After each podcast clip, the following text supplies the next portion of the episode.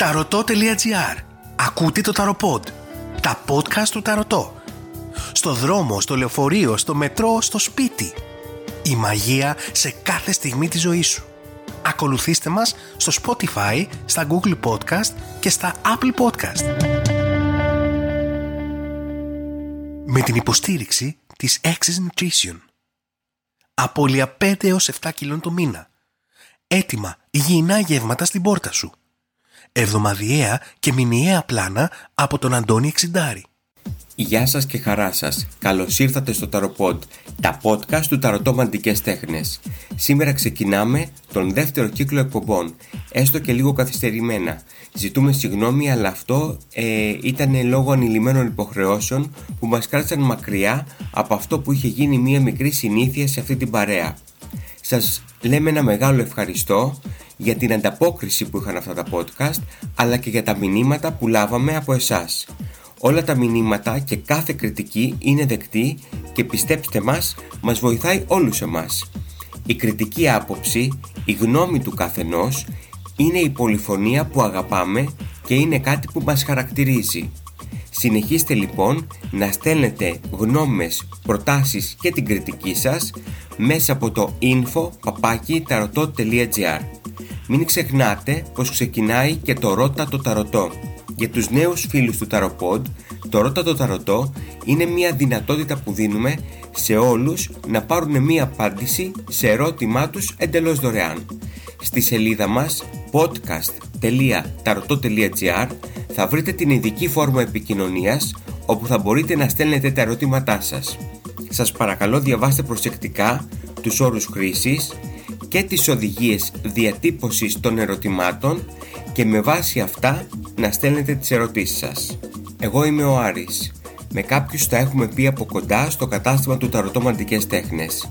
Με κάποιους τα έχουμε πει τηλεφωνικά σε κάποια τηλεφωνική πρόβλεψη. Με κάποιους αλληλεπιδρούμε μόνο από εδώ, από αυτό το podcast.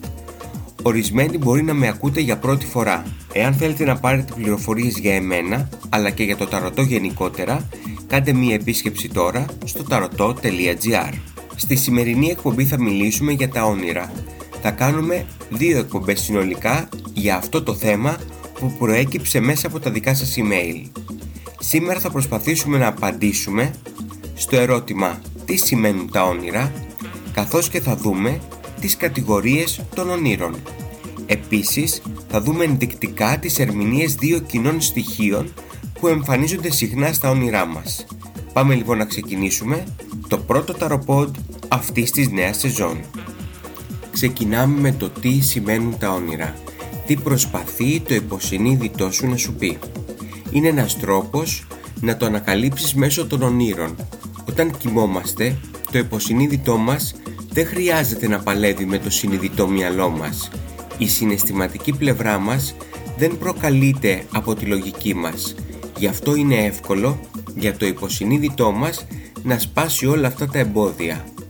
Αλλά δεν είναι πάντα εύκολο να καταλάβουμε τι προσπαθούν να μας πούν. Το υποσυνείδητο μεταφέρει μηνύματα με τη μορφή ονειρικών συμβόλων ή κάποιες φορές με παράξενα όνειρα στα οποία είμαστε είτε συμμετέχοντες είτε παρατηρητές. Σκέψου ένα όνειρο ως μια προσωπική προβολή ταινίας στην οποία παίζεις είτε τον πρωταγωνιστικό ρόλο ή απλώς είσαι θεατής σε κάποια θέση ενός σινεμά.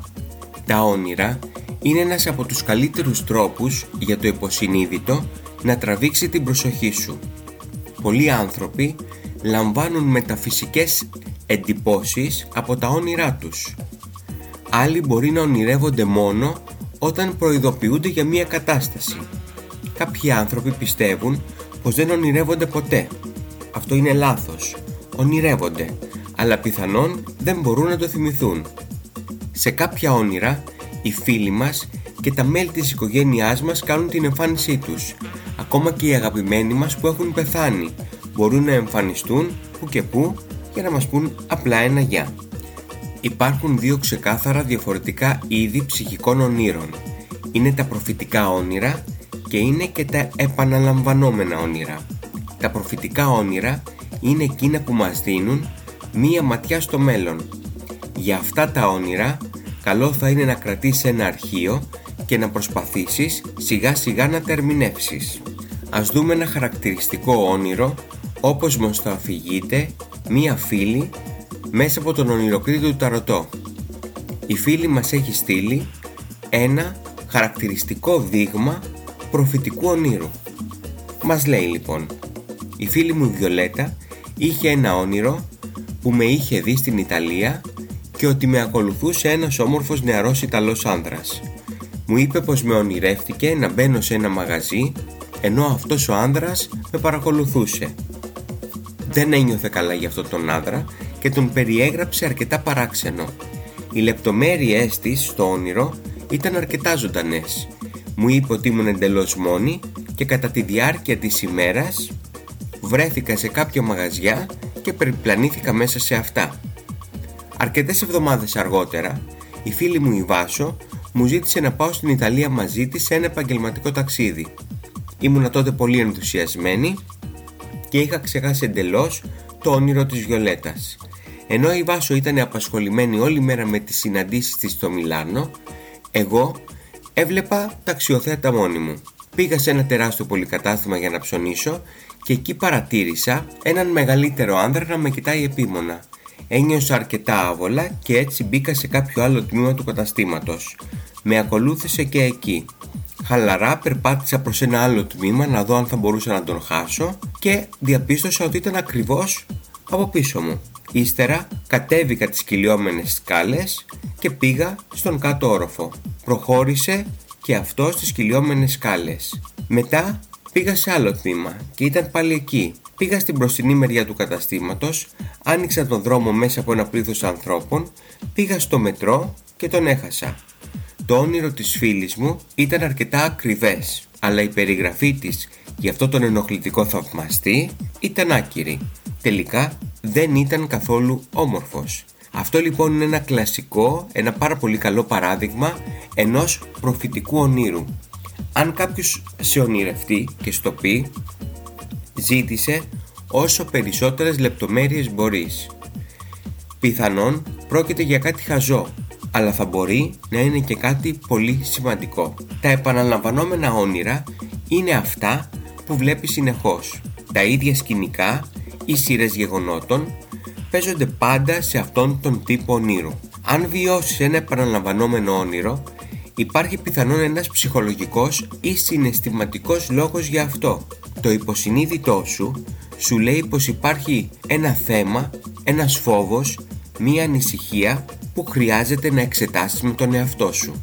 Ένας άλλος τύπος ονείρων είναι τα ενορατικά όνειρα.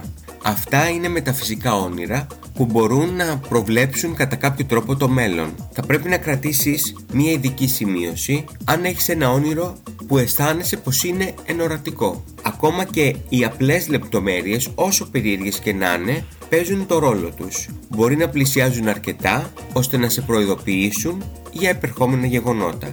Επόμενη κατηγορία και τύπος ονείρων είναι τα προειδοποιητικά όνειρα. Αυτά τα όνειρα μας προειδοποιούν για πιθανό κίνδυνο ή προβλήματα που θα συναντήσουμε. Αυτά τα όνειρα μας βοηθούν δίνοντάς μας προγενέστερη γνώμη έτσι ώστε να μπορούμε να είμαστε προετοιμασμένοι για μία κρίση ή ακόμα και να σταματήσουμε μία κρίση πριν αυτή συμβεί. Ας δούμε ένα παράδειγμα χαρακτηριστικού ονείρου μέσα από την ιστορία που μας έχει στείλει η Κατερίνα στον ονειροκρίτη Ταρωτό. Η φίλη Κατερίνα μας λέει «Η φίλη μου η Μαρία είχε ένα προειδοποιητικό όνειρο που την τάραξε. Ονειρεύτηκε ένα σχολείο που είχε γύρω του κίτρινη κορδέλα αστυνομίας, αυτές που βλέπει κάποιος σε σκηνές εγκλήματος. Είπε πως την ανησύχησε και ότι ήταν πάρα πολύ αληθινό και έτρεμε όταν ξύπνησε από το όνειρο. Περιέγραψε μικρά παιδιά να τρέχουν δεξιά και αριστερά από το κτίριο και δεκάδες περιπολικά να έχουν κυκλώσει αυτό. Ήταν πάρα πολύ αναστατωμένη επειδή δεν ήξερε ακριβώς πού βρισκόταν το σχολείο. Ένιωθε αβοήθητη χωρίς περισσότερες πληροφορίες. Ένιωθε πραγματικά πως ε, ήθελε να προειδοποιήσει κάποιον για αυτό που είχε δει αλλά δεν ήξερε ποιον και δεν πίστευε ότι κάποιος μπορεί και να την πιστέψει. Περίπου δύο μήνες μετά και 20 χιλιόμετρα από εκεί που ζει η Μαρία, ένας μαθητής της πρώτης τάξης του γυμνασίου βγάζει ένα όπλο και πυροβολεί μία συμμαθήτριά του. Το κορίτσι πέθανε. Η τραγωδία είχε γίνει εθνικό πρωτοσέλιδο. Τα γεγονότα που συνέβησαν αργότερα είχαν αποκαλυφθεί πρώτα στο προειδοποιητικό όνειρο της Μαρίας. Το συγκεκριμένο όνειρο θα μπορούσε κάλλιστα να θεωρηθεί και ως ένα προφητικό όνειρο. Μία άλλη κατηγορία ονείρων είναι τα πραγματολογικά όνειρα. Έχουμε πολλά από αυτά. Δεν διαρκούν πολύ και είμαστε πολύ επιρρεπείς να λαμβάνουμε λίγα αποσπάσματα και κομμάτια πληροφορίας παρά χειροπιαστή γνώση. Ωστόσο, μπορούν να αποδειχθούν πολύ βοηθητικά. Για παράδειγμα, μπορεί να ενηρευτείς πως σου κάνουν συνέντευξη για μια καινούρια θέση εργασίας ή να μιλάς με ένα φίλο σου για κάτι που συμβαίνει πραγματικά στη ζωή σου. Υπάρχουν τα όνειρα έμπνευσης, όπου αυτά, αν περνάς μια προσωπική κρίση, έχεις μια δύσκολη περίοδο στη δουλειά σου ή ανησυχείς για κάτι, ένα όνειρο έμπνευσης προσφέρει μια λύση. Μπορεί να σου δώσει διορατικότητα για να αντιμετωπίσεις μια κατάσταση. Αυτά τα όνειρα σε αφήνουν με καλά συναισθήματα όταν ξυπνάς. Τελευταία κατηγορία ονείρων είναι τα όνειρα επίσκεψης. Μερικές φορές νεκροί αγαπημένοι μας θέλουν να μας επισκεφθούν και ο καλύτερος τρόπος για αυτούς να συνδεθούν με εμάς είναι μέσω των ονείρων. Όταν κοιμόμαστε, το υποσυνείδητό μας είναι ανοιχτό για να λάβει μηνύματα από την άλλη πλευρά. Αλλά πώς ξέρεις αν απλώς ονειρεύεσαι ένα μέλος της οικογένειάς σου που έχει αποχωρήσει ή βιώνεις μια πραγματική επίσκεψη; Ένα όνειρο είναι κάτι που θα θυμάσαι τη στιγμή που θα ξυπνήσεις. Ξεθοριάζει μέσα σε λίγες ώρες και τελικά θα έχεις λίγη ή καθόλου μνήμη από αυτό. Ένα όνειρο επίσκεψης είναι μια πραγματική επίσκεψη από την ψυχή ή το πνεύμα κάποιου. Μοιάζει με όνειρο, αλλά θα το θυμάσαι ζωντανά. Θα μείνει μαζί σου όλη την ημέρα ή μερικές φορές για εβδομάδες ή ακόμα και μήνες αφού το έχεις δει. Κατά τη διάρκεια των διακοπών και κοντά σε επαιτίους και γενέθλια, οι αγαπημένοι φαίνεται πως κάνουν περισσότερες επισκέψεις. Είναι λες και θέλουν να μοιραστούν αυτές τις ξεχωριστές μέρες μαζί σου. Αν έχεις χάσει κάποιο αγαπημένο σου πρόσωπο, μάθε πως μπορείς να έρθεις σε επαφή μαζί του. Ζήτησέ του το να έρθει σε ένα όνειρο. Πολλές φορές, πεθαμένα μέλη της οικογένειας και φίλοι έρχονται σε εμάς όταν εμπλεκόμαστε σε μία σημαντική κρίση για να μας προσφέρουν είτε τη βοήθεια, είτε την υποστήριξη, είτε ακόμα και την καθοδήγησή τους. Στις μέρες μας πολλοί άνθρωποι κρατάνε ημερολόγια ονείρων. Ένα ημερολόγιο ονείρων δεν χρειάζεται να είναι κάτι πάρα πολύ ακριβό ή ακόμα και φανταχτερό. Ένα σπιράλι ημερολόγιο θα λειτουργήσει. Κράτησε το ημερολόγιο αυτό δίπλα στο κρεβάτι σου μαζί με ένα στυλό. Βάλε ημερομηνία στο ημερολόγιο και σημείωσε ό,τι μπορείς να ανακαλέσεις. Γράψε τα με τη σειρά, χρώματα, νούμερα, πρόσωπα, μέρη, ανθρώπους, συζητήσεις, ώρες και εποχές του χρόνου, όλα είναι σημαντικά. Ειδικά λεπτομέρειες ε, που μπορεί να σου φαίνονται ανούσιες, σημείωσέ δες και αυτές. Κατά τη διάρκεια της ημέρας, αν σκεφτείς κάτι άλλο, σημείωσε και αυτή την πληροφορία. Κάθε πληροφορία είναι σημαντική. Τα όνειρα αποτελούνται από πολλά στοιχεία. Υπάρχει ένα βασικό θέμα σε κάθε όνειρο. Πάρε εκείνο το ένα πράγμα που ξεχωρίζει στο μυαλό σου ως το πιο σημαντικό και ανάλυσε το πρώτο. Λέω στους πελάτες μου πως αυτοί οι ίδιοι είναι οι πιο καλοί που μπορούν να ερμηνεύσουν τα όνειρά τους. Ρώτα τον εαυτό σου πρώτα. Τι σημαίνει το όνειρο για σένα, ύστερα ψάξε για τις σημασίες μεμονωμένων συμβόλων στον ονειροκρίτη του ταρωτό. Αν το όνειρό σου είναι γεμάτο λεπτομέρειες, αυτό σημαίνει ότι είναι πολύ σημαντικό. Αν θυμάσαι μόνο αποσπάσματα και ξεθοριάζει γρήγορα, πιθανόν δεν είναι τόσο σημαντικό. Μπορεί να μην έχει τόση σημασία, εκτός αν συνδέεται με κάποιο άλλο όνειρο το οποίο είχες δει στο παρελθόν. Πάμε τώρα να δούμε δύο στοιχεία που όλοι κατά καιρούς έχουμε δει στα όνειρά μας. Το πρώτο στοιχείο είναι τα δόντια. Στη συνειδητή ζωή τα δόντια έχουν δύο σκοπούς. Να μασάμε το φαγητό μας για να λάβουμε τροφή και για να μας κάνουν να δείχνουμε όμορφοι. Τα όνειρα γύρω από τα δόντια λοιπόν μπορεί να υποδηλώνουν πως υπάρχει κάτι που χρειάζεται να μασίσεις σε εισαγωγικά ή να σκεφτείς περισσότερο ή μπορεί να αφορούν την εμφάνισή σου ή το πώς αντιλαμβάνονται οι άλλοι. Τα όνειρα για τα δόντια μπορεί επίσης να σχετίζονται με τη συνολική υγεία σου. Τα όνειρα που κάνουμε όσον αφορά τα δόντια που πέφτουν σίγουρα δεν είναι κάποιος θάνατος που θα έρθει. Σε αυτό πρέπει να είμαστε λίγο συγκρατημένοι. Μπορεί να υποδηλώνουν ότι είσαι ανήσυχος για το αν δείχνεις αρκετά ελκυστικός στους άλλους γύρω σου, κυρίως σε άτομα του αντίθετου φύλου. Μπορεί να υποδηλώνουν έναν φόβο ακόμα και για την ηλικία, ότι μεγαλώνουμε δηλαδή. Μπορεί να υποδηλώνει και να είναι μια προειδοποίηση ότι κάτι θα γίνει. Όχι κάτι κακό, αλλά κάτι σημαντικό.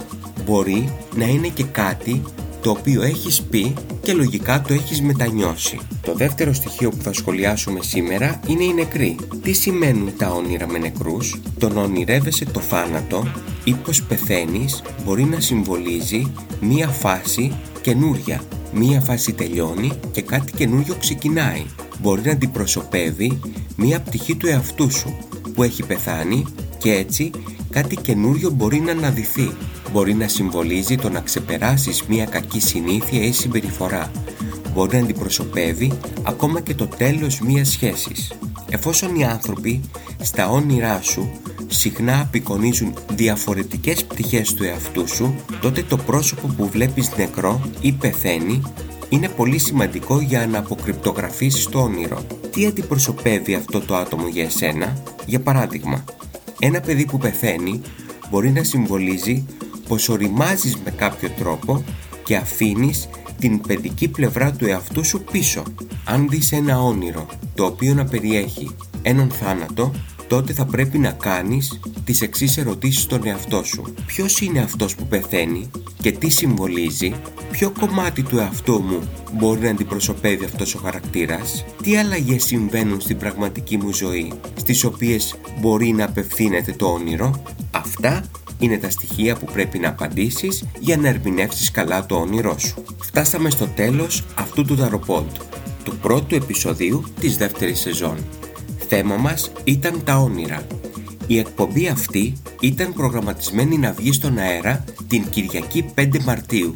Το δυστύχημα όμως που έλαβε χώρα στα Τέμπη με δεκάδες νεκρούς μας οδήγησε να κάνουμε νέο προγραμματισμό.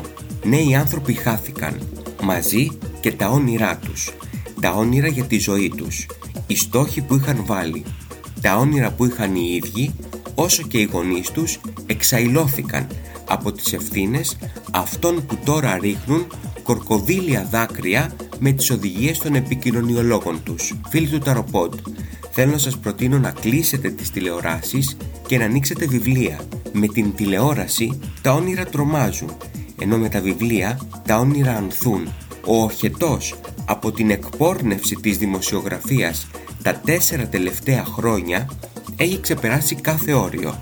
Θα κλείσουμε με ηχητικά αποσπάσματα ντροπής που έχουμε πάρει από το luben.tv με την ελπίδα ότι κάποια στιγμή η δημοσιογραφία στην Ελλάδα θα εξυπηρετεί το συμφέρον του πολίτη και όχι του εκάστοτε καθεστώτος με σκοπό τα όνειρα των νέων ανθρώπων να γίνονται πραγματικότητα. Από εμένα, γεια σας. Ραντεβού στο επόμενο Ταροπόντ.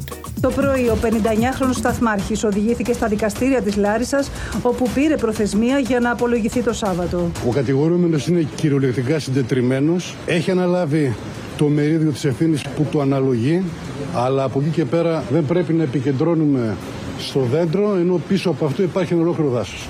Και ο Γιάννης Πρετεντέρης. Μαρία, θέλω να καταλάβω το εξής. Ο δικηγόρος του σταθμάρχη, τι εννοούσε όταν λέει βλέπετε το ε, δέντρο και δεν βλέπετε το δάσος. Δεν κατάλαβα.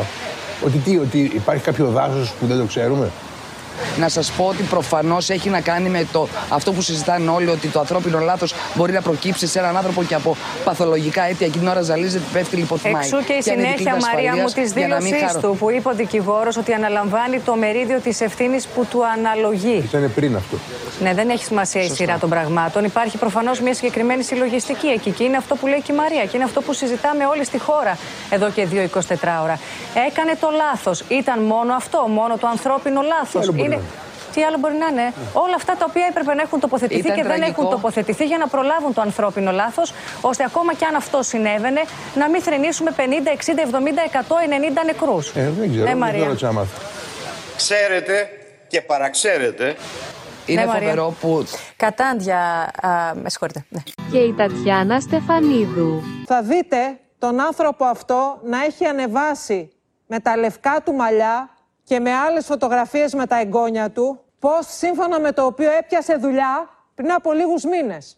Επαναλαμβάνω, ένας άνθρωπος που κουβάλαγε αποσκευές στον ΟΣΕ, που 10 χρόνια κουβάλαγε βιβλία στο Υπουργείο Παιδείας, ήταν έτσι ενεργός στα συνδικαλιστικά, συνδικαλιζόταν ενεργός πολιτικά, με μία σύντομη εκπαίδευση 60 ετών άνθρωπος με τα λευκά του μαλλιά έγινε σταθμάρχης. Και όχι δεν είναι ένας ηλικιακός ρατσισμός αυτός. Όχι.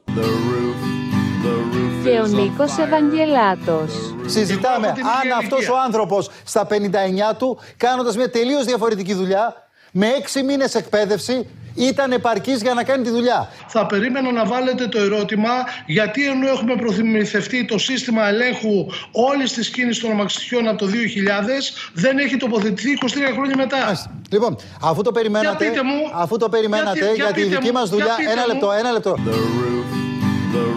Και η Μαρία Σαράφογλου. Κύριε Γενιδούνια, όλους αυτούς τους μήνες τι κάνατε; Δηλαδή, πώς. Γιατί καταλαβαίνετε Εμάς ότι το η μο- το ευθύνη του μοναδικό- μηχανοδηγού δεν φοβόσασταν κι εσείς δηλαδή για τη ζωή σας; Εμείς παίρνουμε όλα τα απαραίτητα μέτρα με βάση κανονιστικές διαδικασίες για να προστατεύσουμε και τον εαυτό μας και τους επιβάτες. Το υπέρτατο όπλο που έχουμε οι εργαζόμενοι είναι η απεργία. Πολλές φορές όταν επιχειρήσαμε να κάνουμε απεργία, χαρακτηριστήκαμε συντεχνία. Είχατε ενημερώσει και τη διοίκηση για όλα αυτά, ότι δηλαδή το σύστημα ασφαλείας δεν λειτουργούσε για πάνω από έξι μήνες; Είναι γνωστά αυτά. Χρόνια. Σε εμάς που δεν τα γνωρίζουμε, γι' αυτό σας ρωτώ. Γιατί Προφανώς είναι κάτι το οποίο δεν είναι μέρος της επικαιρότητας της δημοσιότητας.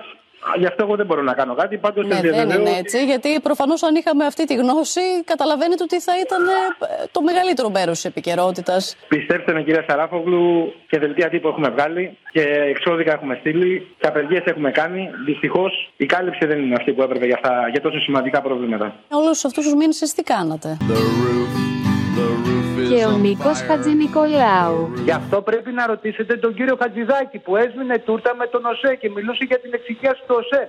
Όταν διέσπασε τις εταιρείες και τότε οι σιδηροδρομικοί φωνάζανε ότι δεν πρέπει για πολλούς λόγους να διασπαστούν οι εταιρείες στο σιδηρόδρομο. Και το 2009 εμφανίστηκε μια τρενοσέ η οποία ξεκίνησε από το 0 το 2007 με 750 εκατομμύρια χρέη. Γιατί δεν μας λέει ο κύριος Χατζηδάκης πώς δημιουργηθήκαν αυτά τα χρέη; Μήπως δημιουργηθήκαν έτσι για να μπούμε στο ΤΑΙΠΕΔ και να εκποιηθεί η δημόσια περιουσία; Ε, καλά, Όπως τώρα έκανε αυτό, και με άλλες αυτό ακούγεται πολύ υπερβολικό. Αυτό δεν υπήρχε. Ε, δεν ακούγεται καθόλου υπερβολικό. κύριε Ε, πώς, Χατζηνικολάου. δημιούργησαν τα χρέη για να τη δώσουν στο υπερταμείο; Αυτό ακούγεται πολύ υπερβολικό. Και ο Παύλος Τσίμας. Για τους γονείς των παιδιών που χάθηκαν σε εκείνη τη σχολική εκδρομή, τίποτα δεν έχει σημασία. Τα παιδιά τους χάθηκαν. Ή για τους γονείς και τους φίλους των φιλάθλων του Πάουκ που σκοτώθηκαν το 99 στο λεωφορείο που τους γύριζε από την Αθήνα πίσω στη Θεσσαλονίκη. Αλλά ο θάνατός τους, εμείς μπορούμε να λέμε ότι δεν, ήταν, δεν πήγε εντελώς χαμένος, διότι Ακριβώς με αυτά τα δύο συγκλονιστικά γεγονότα έγινε μια τεράστια εθνική κινητοποίηση. Φτιάχτηκε ένας Φτιάχτηκε δρόμο, ο δρόμος. ο οποίος είναι Έτσι. σύγχρονος. Αυτό, Αυτό, μπορεί να είναι σωστά. το σημείο τομής ώστε η Ελλάδα να αποκτήσει επιτέλους ξανά σιδηρόδρομο που να λειτουργεί καλά και να λειτουργεί ασφαλώς. Σωστά. Ο θάνατός τους δεν πήγε εντελώς χαμένος. Και η Ιωάννα Μάνδρου. Ε, μείναμε όλοι άφωνοι. Ε, Εγώ βέβαια. πιστεύω ότι αν ο κόσμος σήμερα είναι συγκλονισμένος, που είναι όλος συγκλονισμένος, και πολύ σωστά είπες ότι αυτή η απεργία πραγματικά είναι έξω, είναι αδιανόητη. Ε, εντελώς. μέσα στο εθνικό Εντελώς. πένθος, ότι αυτή η απεργία είναι αδιανόητη.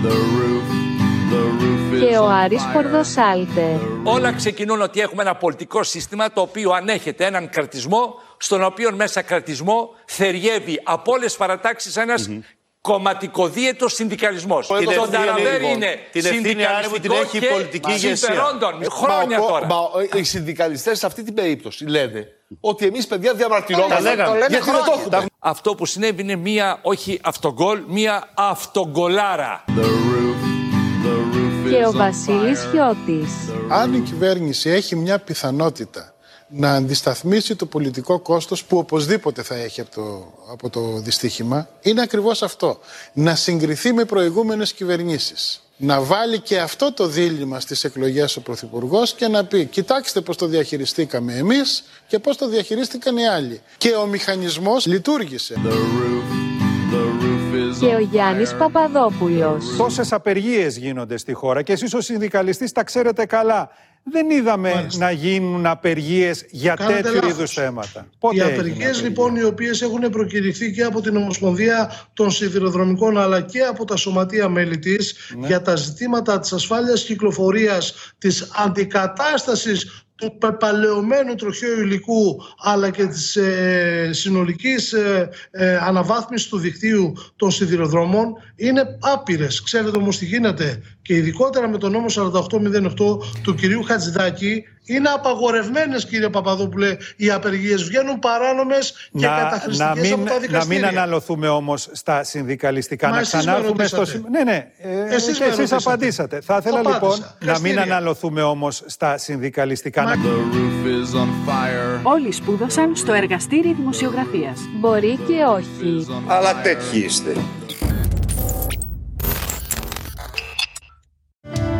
Ταρωτό.gr Ακούσατε ένα ακόμα ταροπόντ. Τα podcast του Ταρωτό. Στο δρόμο, στο λεωφορείο, στο μετρό, στο σπίτι. Η μαγεία σε κάθε στιγμή της ζωής σου. Ακολουθήστε μας στο Spotify, στα Google Podcast και στα Apple Podcast.